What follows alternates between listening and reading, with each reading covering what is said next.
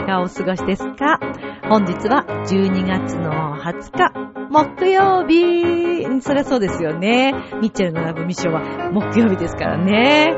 はい。さあ、ということで、えー、今週もお送りしていくんですけれども、さあ、この番組、初めてね、聞く方もいらっしゃると思いますから、改めてご紹介すると、ミッチェルと一緒に恋愛、そして夢をテーマに前向きに楽しく笑いもあり、そして感動もあり、癒しもあり、そんなことをテーマにしていきたいと思っている番組でございます。はい。えー、この私の番組ではですね、まあ、あの、最近ちょっとお手紙がですね、全く来ないっていうね、まあそんなこともありますけれども、ミッチェルが、まあ約45分から1時間くらいですね、えー、様々なことをテーマにお話をしていくんですけれども、さて、えー、ミッチェルはですね、つい最近、加圧トレーニングというものを始めてみました。まだ始めたばっかりだけどね、楽しいんですよ、これがまた。そしてね、先日行われました12月15日のピュアホワイトクリスマスコンサート、こちらの模様もお話ししていきます。この番組は輝く人生を共に研修、司会の株式会社ボイスコーポレーションの提供でお送りします。それでは今週も始まります。ミッチェルのラブミッションウェルカ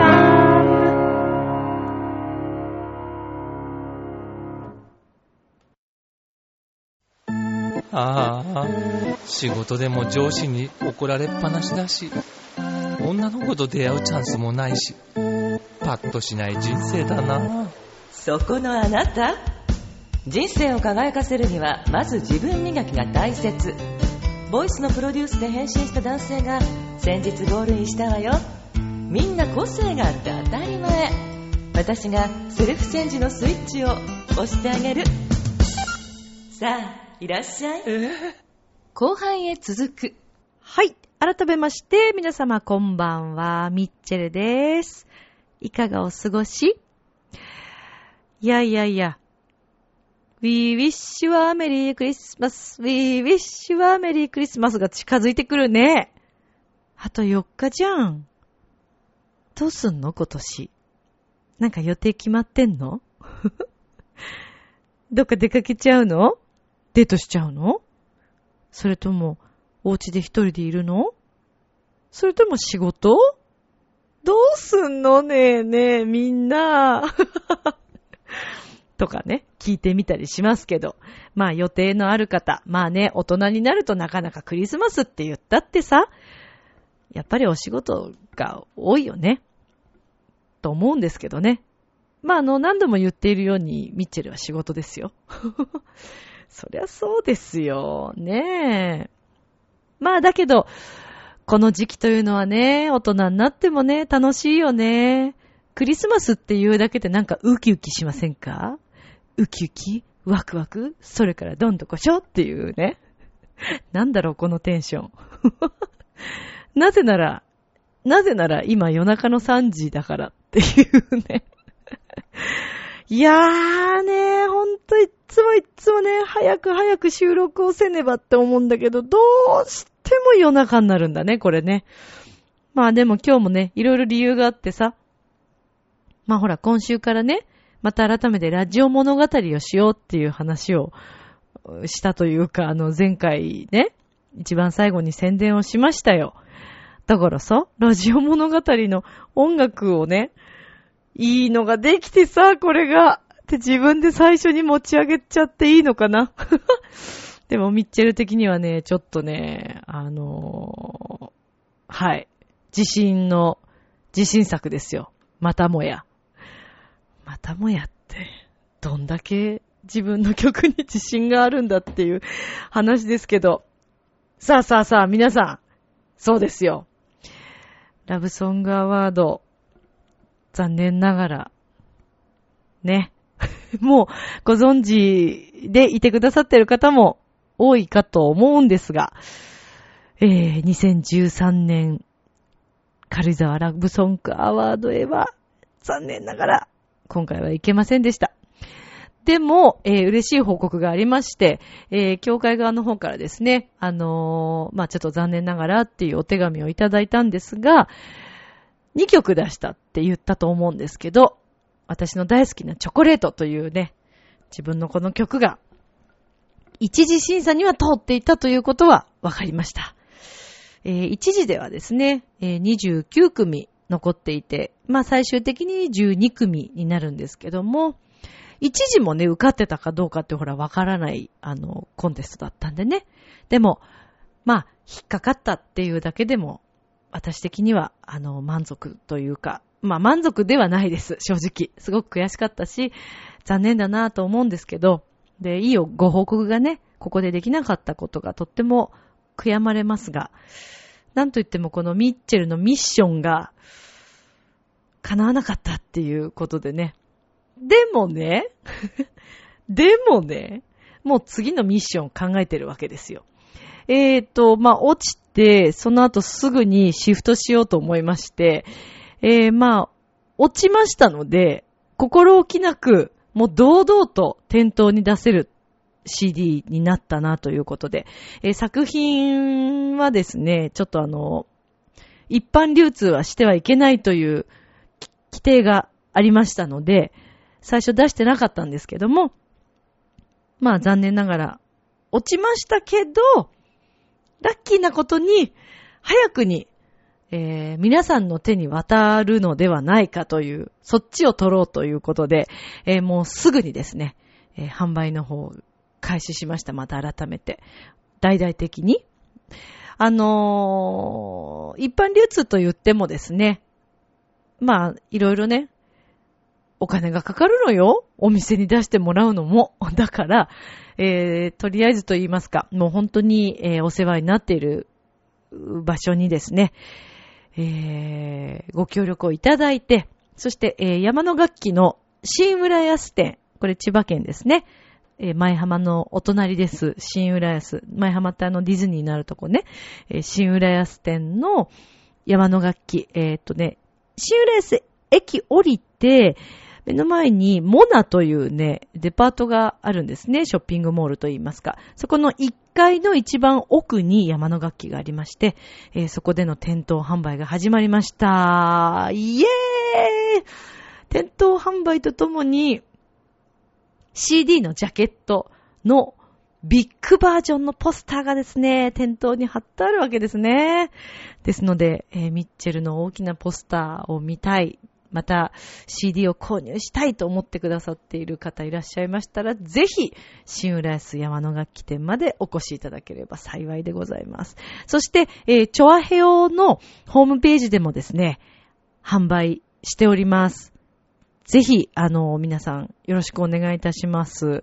まだまだ、あの、当たりの CD、残ってるようですので、はい。でも、本当に皆様のおかげをもちましてですね、えー今はもう100近くの、えー枚数が出まして、本当にありがとうございます。ご購入いただい、ご購入、なんか言えてないけど、ご購入いただいている皆さん本当にありがとうございます。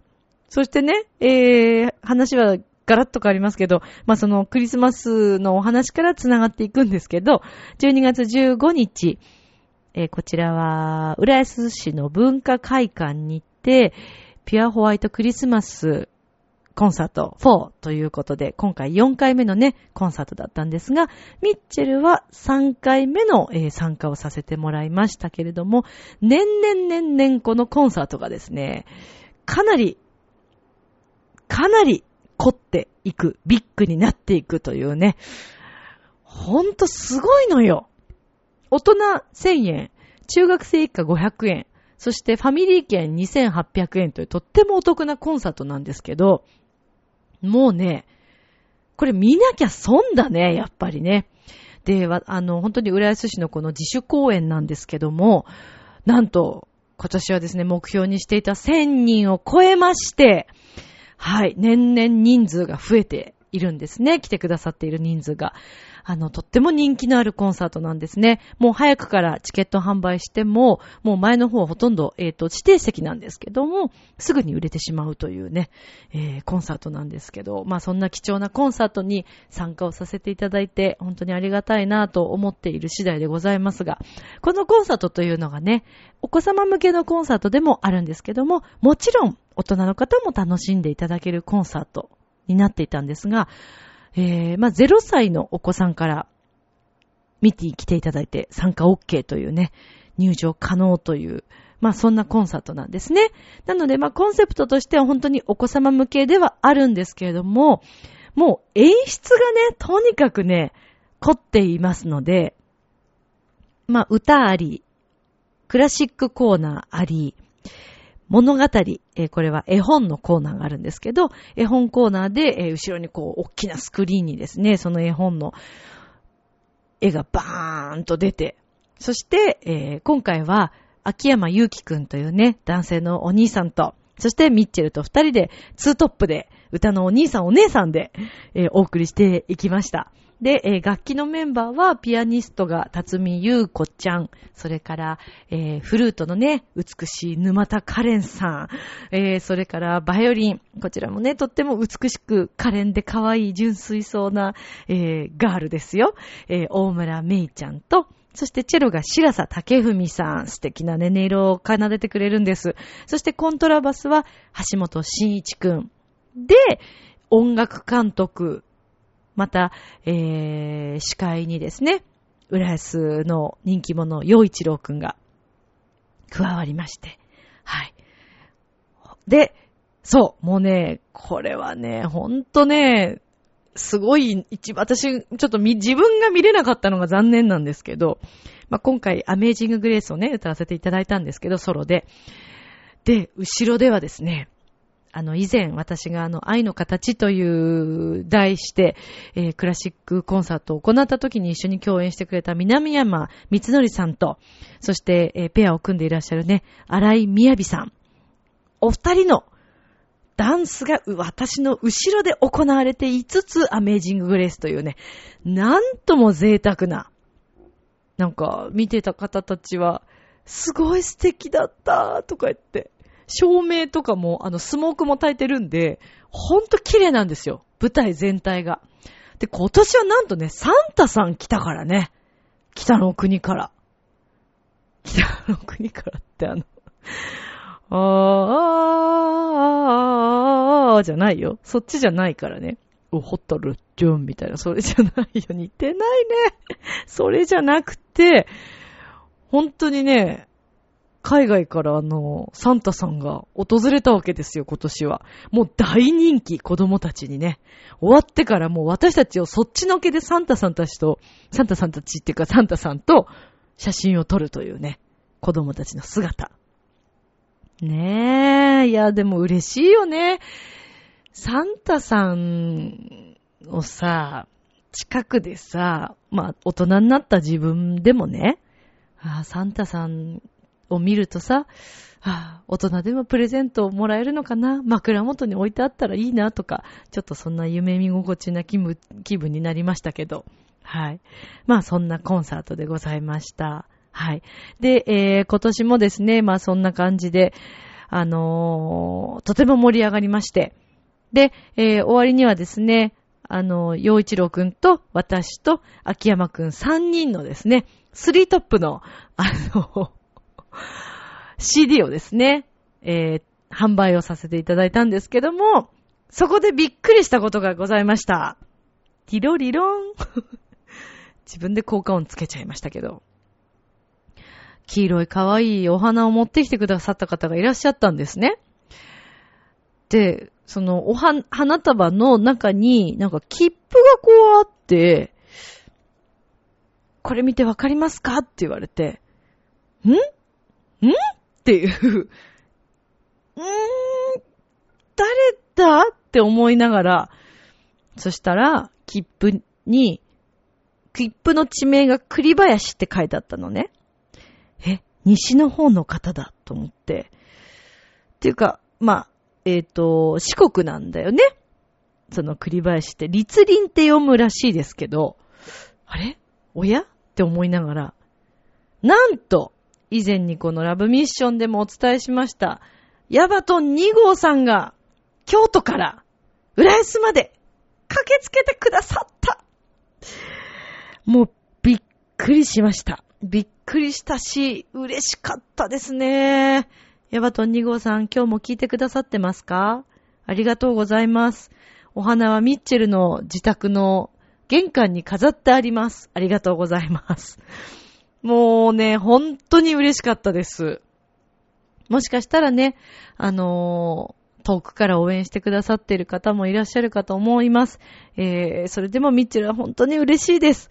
とにかく、こう、皆さんあってのミッチェルですからね。あのー、これからも、ぜひ応援よろしくお願いします。もっともっと精進していきたいと思ってます。そしてね、もう一つの私はだから、そんな中で、もっともっとたくさんの皆さんに会えるように、何か次のミッションをしなきゃなって考えてたわけ。でね、Facebook にあげたんですけど、なんと UFO キャッチャーをですね、まあ久しぶりにしたんですけどね、そのなんとっていうこともないけど、まだ話の内容としては。UFO キャッチャー、チョコレートの UFO キャッチャーがあったんですよ。ルックチョコレート。全部ルックチョコレートのね、その UFO キャッチャーは。てか、ブワーって積み上げてあって、まあ、1個2個取れればいいかなと思って、引っ掛けたんですよ。そしたら、一気に14個バサーって取れて、え、え、ええー、みたいな。うっそーっていう、3種類のルックチョコレートがあったのね。で、もう嬉しくなっちゃって、もう一回やるよね。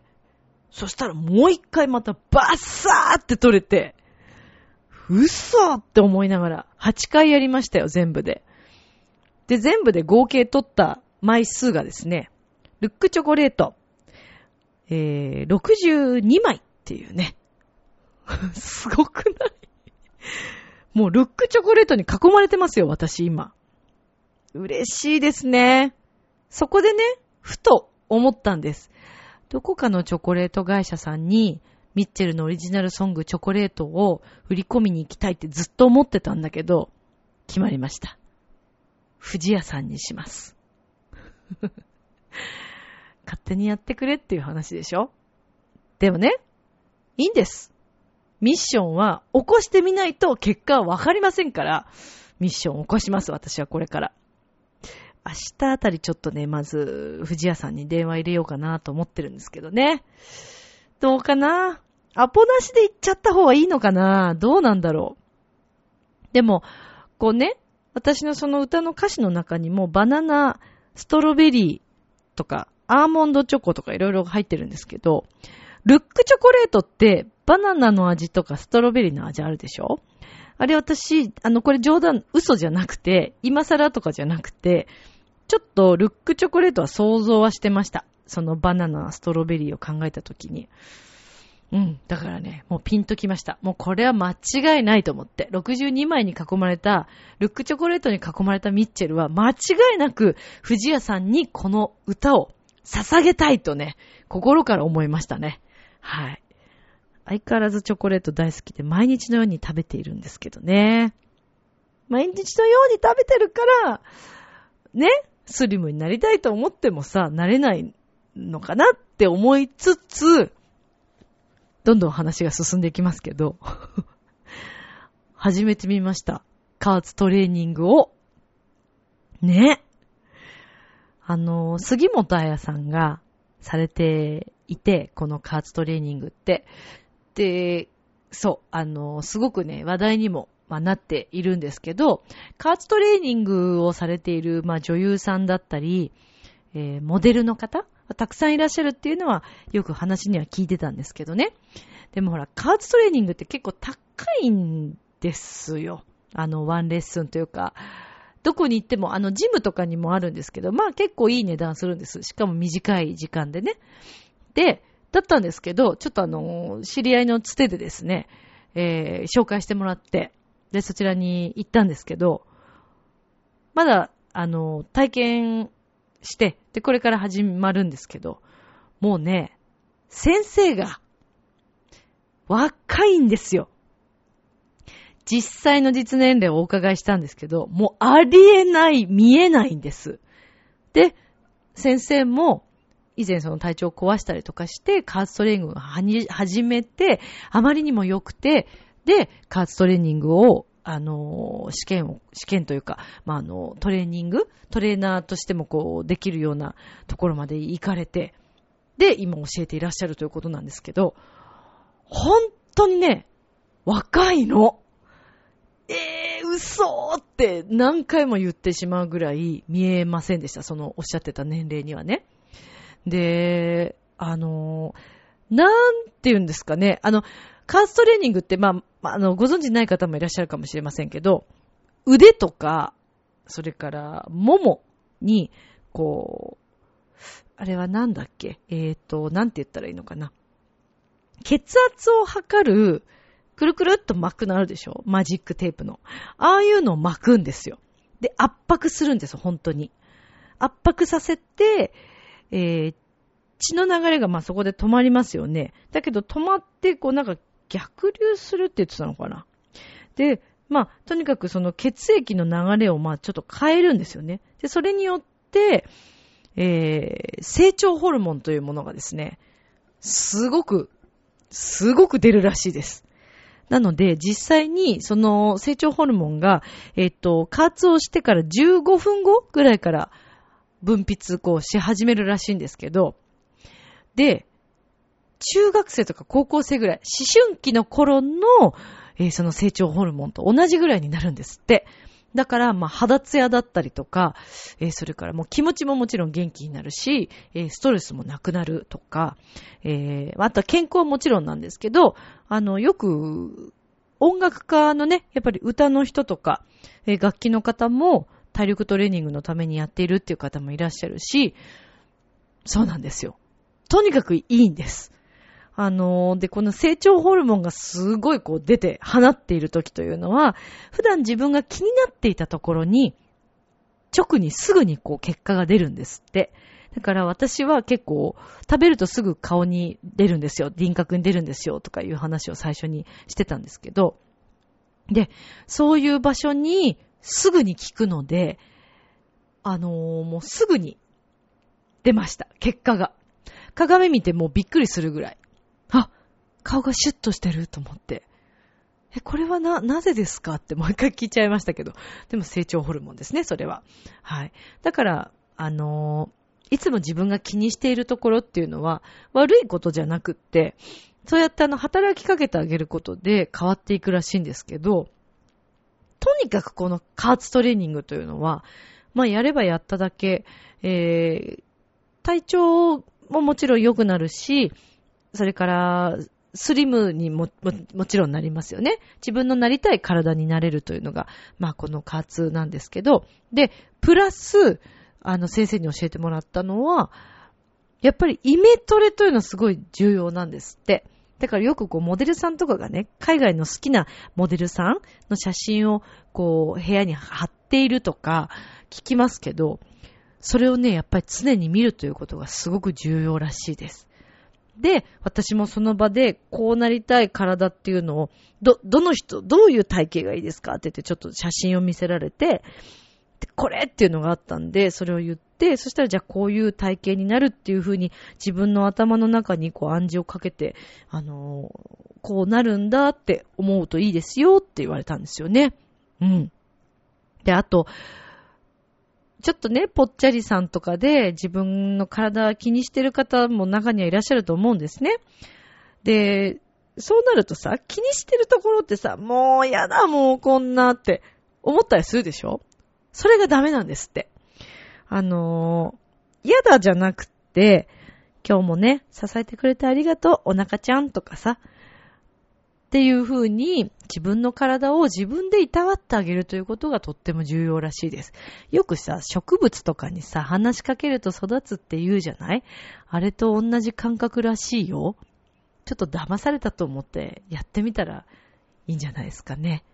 あの、私はもう始めましたよ、それを。だから、お風呂入ってる時とか、体洗う時とかに、あの、自分の、ね、お肌ちゃんにちゃんと声かけをした、声かけをね、してあげたりとか、するといいんですって。面白いね。あとやっぱ褒められるっていうことがね、あの直につながってくるらしいんです、自分の体型に。だから私なんかね、足を褒められたことがあるんですよ。人からね。で、それからすごい自信を持つようになって、へえ、そうなんだと思って、足をできるだけじゃあちょっと少し出してみようかなって思うようになったきっかけをくれた人がいるんですけど、でね、先生にも、加圧の先生にも足を褒められたんですね。すごい足が綺麗ですね、とか言われて、いや、実はって言って、その以前褒めてくれた人がいてっていう話をしたら、もうその人にね、お礼を言いなさいって言われましたね。やっぱりそういう思いというか、褒められるということで自分の体が変わっていくらしいです。だから、あの、お母さんとかね、お子さんにとにかく褒めてあげるといいんでしょうね、やっぱりね。まあ、ダメなことはもちろんね、ダメって言ってあげた方がいいと思いますけど、もう、あなたは将来こういう子になるのよとか、こう、こうなったらいいわね、なのか、わかっちゃったわかんないけど、そうするとね、やっぱり子供のうちからそういうふうにね、あの、仕込まれるとね、そうなるらしいよ。お子さんいらっしゃる方とかは、あの、モデルさんの、海外のモデルさんの有名ななんか方々、あの、姉妹かな兄弟かいる人たちがいるんですって。で、その方たちも、小さい頃からお母さんが、あなたたちは将来こうなるんだからねって言って、もうすごいトップ女優さん、トップモデルさんかなの写真を見せられてて、もう本人たち、ああ、そうなるんだって思ってたらしく、本当に本人たちもモデルになったんですって。すごいね。人の、だから思いというか、思い込みなのかちょっとわかんないけど、重要ですね、そういうのってね。だからあの皆さん、皆さんも自分に自信を持って、えー自分を褒めてあげて、一日終わったらね、今日もお疲れ様って言ってあげるといいかもしれないですね。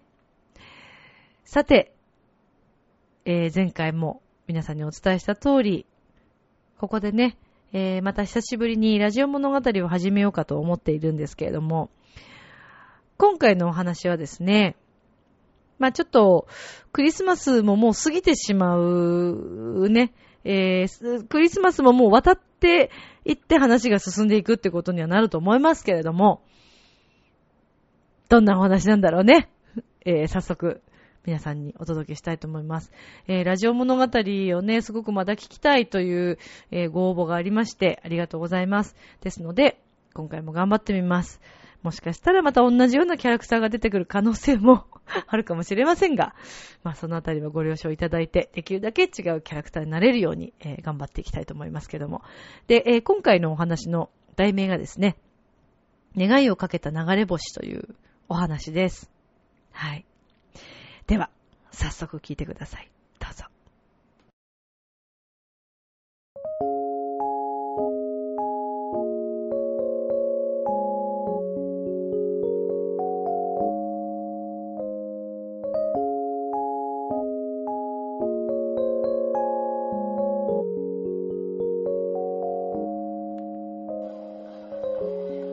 人の出会いって不思議だなって思う。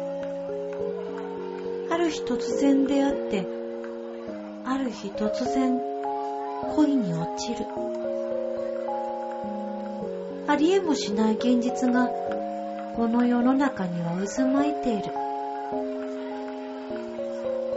そんな経験を自分もすることになるなんて、この時は思わなかった。マーキさん。マーキさん。ああ、聞いてますか？ごめんごめん。何ぼーっとしてんですか？えー、だってなんかぼーっとするんだもん。ぼーっとするんだもんじゃないですよ。今日何しに来たんですか？野球観戦するんでしょ、うんそうなんだけどさ。あ、ねえねえねえねなんすか？え、アイス食べたい。はぁいいじゃん、国母くん食べようよ。美味しそうだしさ。わかりました。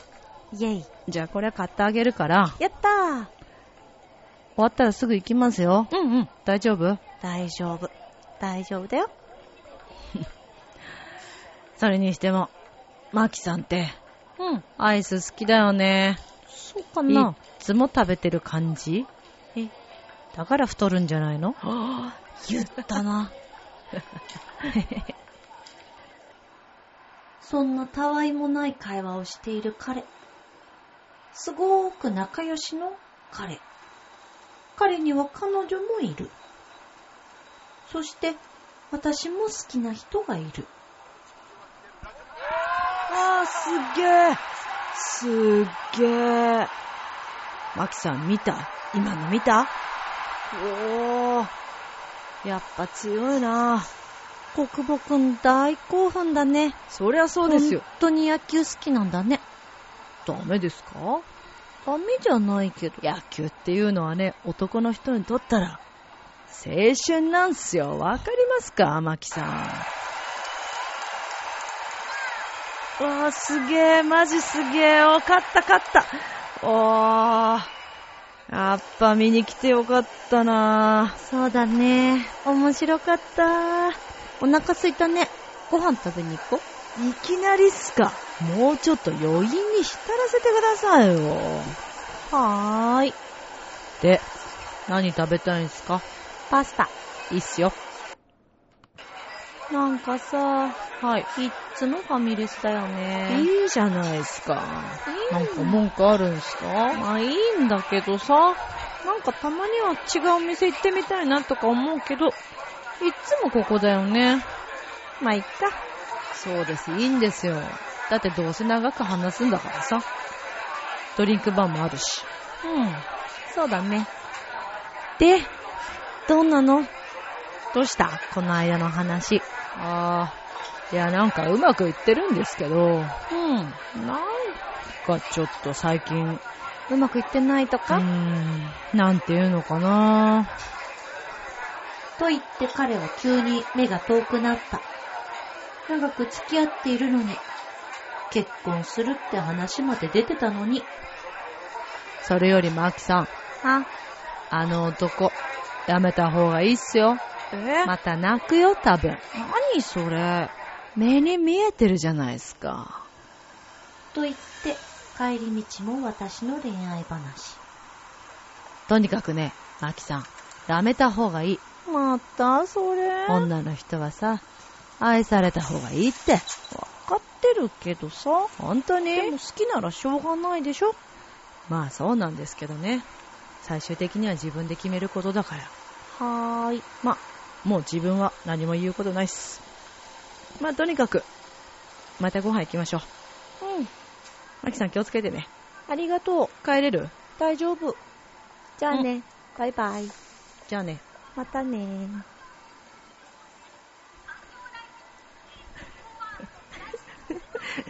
もう、なんだよ、環境大臣って。今の、今の放送で戻ってきてんじゃん。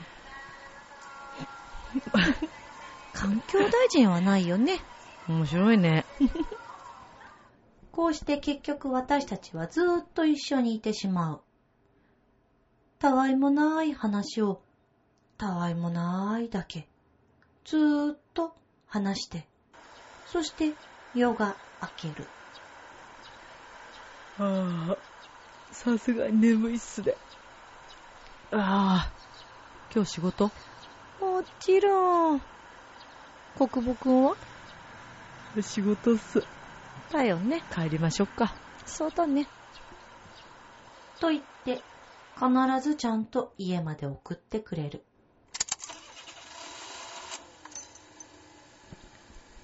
あ、そうそう。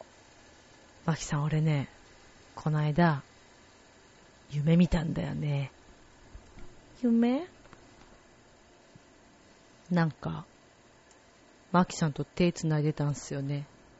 へえ。何？なんだろう、この気持ち。なんか、今までにない気持ち。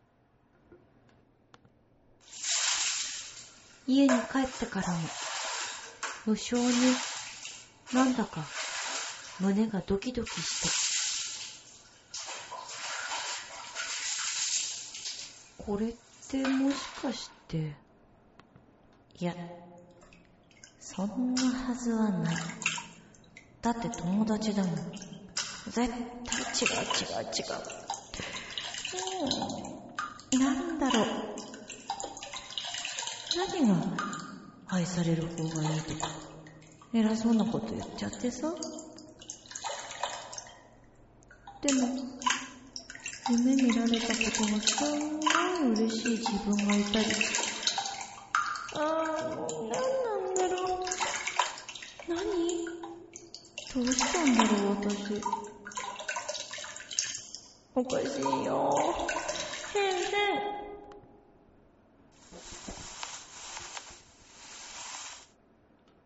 眠れない。うーんなんなの？落ち着かない。こうして、牧瀬薫は、一睡もできないまま、次の日仕事に向かうのでした。一億万の星を二人して見上げて願うことはたった一つ君が幸せでいれるように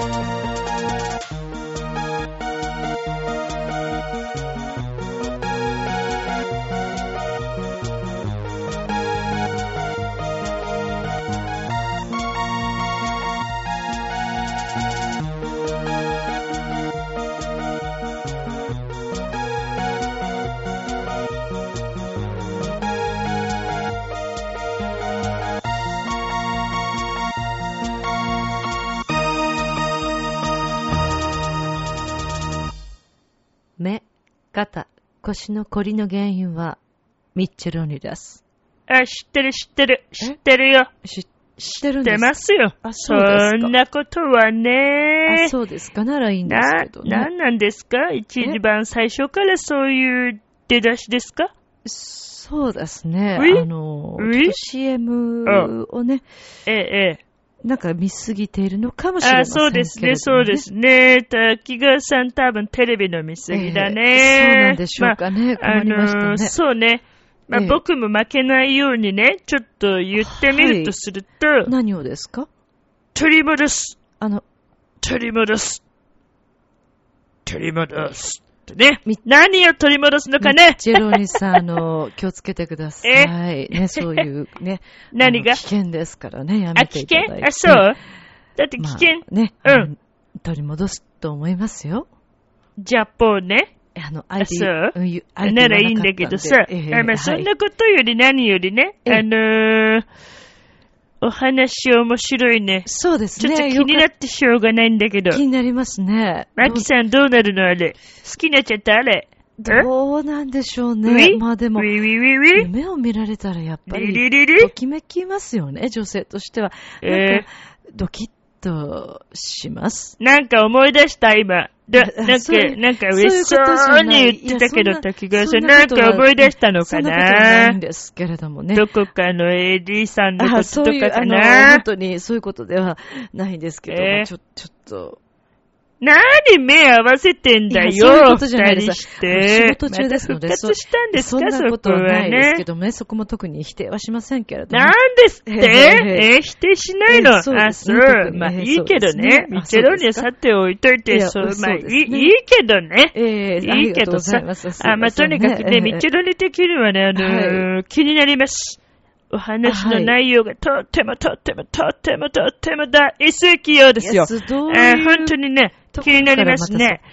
どうなっていくんでしょうかね。ですねでもあの歌の歌詞を聞いた感じだとどうなのかなっていうのもあるし、うん、ちょ、ちょっと難しいね。もう一級さんになっちゃうね。まあ、一級さんになってもいいんですけども。一級さんつってねあまあ、あまり深読みをしないより、まあ、ちょっとこれからのね、そう？えーうんうんマキさんと、うんえーそれから、彼とのね、えそうだね国母くんね見守りたいところではありますよそうねそうねも近いことですしね。またなんか目くばせしちゃってね。もうえ、そんなもうことないですけれどもね。ダメになっていくよ。え本そんなこと当に。ないですよね。言っとくけど。あまあいい、いいけどね。ラブミッションだからね。いいそうですラブミッションですからね自由ですけども。えーえーまあ、えーそれにしてもね、前回ね、いらないゲストがね、なんか出てきたね。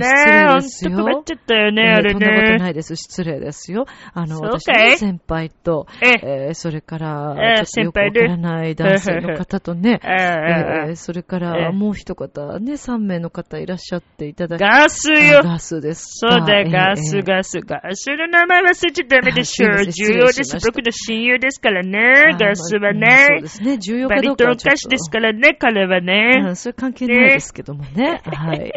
なんで笑関ってる係ない言うなよ。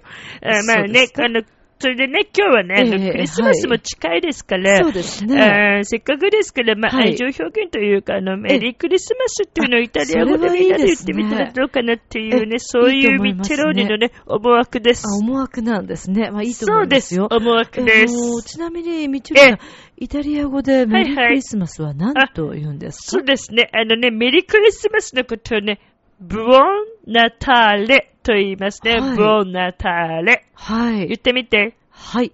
えーはいボンナターレ。うん。うんボンナターレ。あそうね、そうねで。いいでしょうオか。ッケーオッケー、問題ないね。あボンナターレね。あの、ナターレというね、あのええ言葉がですね、はい。あまあ、クリスマスに当たるところになっていくんですね。あなるほどえね。ー例えば他にね、あと、はい良いクリスマスを新年をって両方言う場合もある。で、あーこの場合は、ブオーネフェスタ。フェステね。フェステごめん、間違えたねフェ。ステブオーネですねフェステ。ボーネフェステ。ボーネフェステこれ言うとえ、まあ、良い祭日をとかね。まあ、これ一般的な挨拶になりますけど、そうなんそういう言いですね。方がありますね。はい。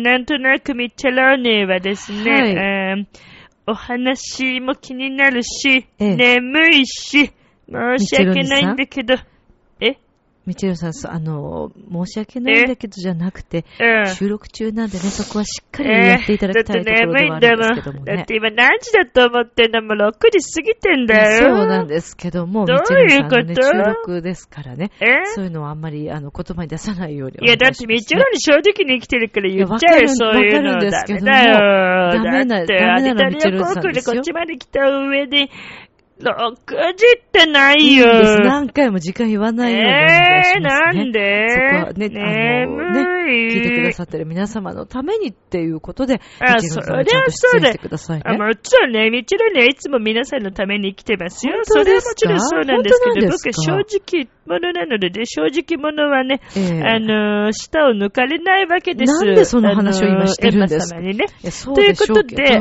みちええろにとりあえず眠いので、あもう、のあのボンなんの、ボナ、はボナタレ。もう何言ってるかよくわからなく。なってきま全したので。然わからないですね。皆さんね、良いクリスマスをね、お過ごしいただきたい。そういうふうに願っています。はい。あそして滝川さんと AD のあいつがどんなクリスマスを過ごすかっていうのもみちろんには関係ないことなので、柳くんに失礼です僕も。ノータッチでイタリアに帰りたいと思います。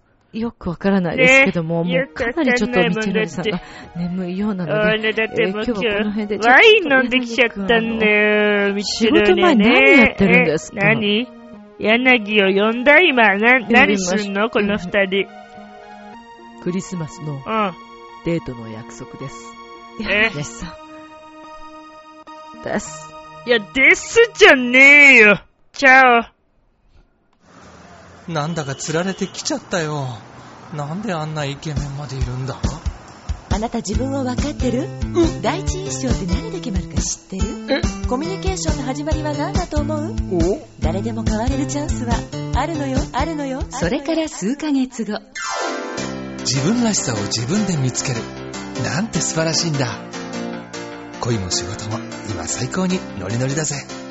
スイッチをします。ボイスコーポレーション明日もスマイルでラブミーション今日もありがとう。ジョアヘヨ。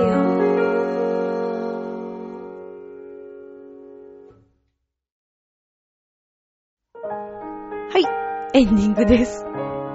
もう MKS スタジオ最近大変なことになってんじゃん。しかもミッチェルおじさん、ダメだよ眠いとか。ダメです、ダメです。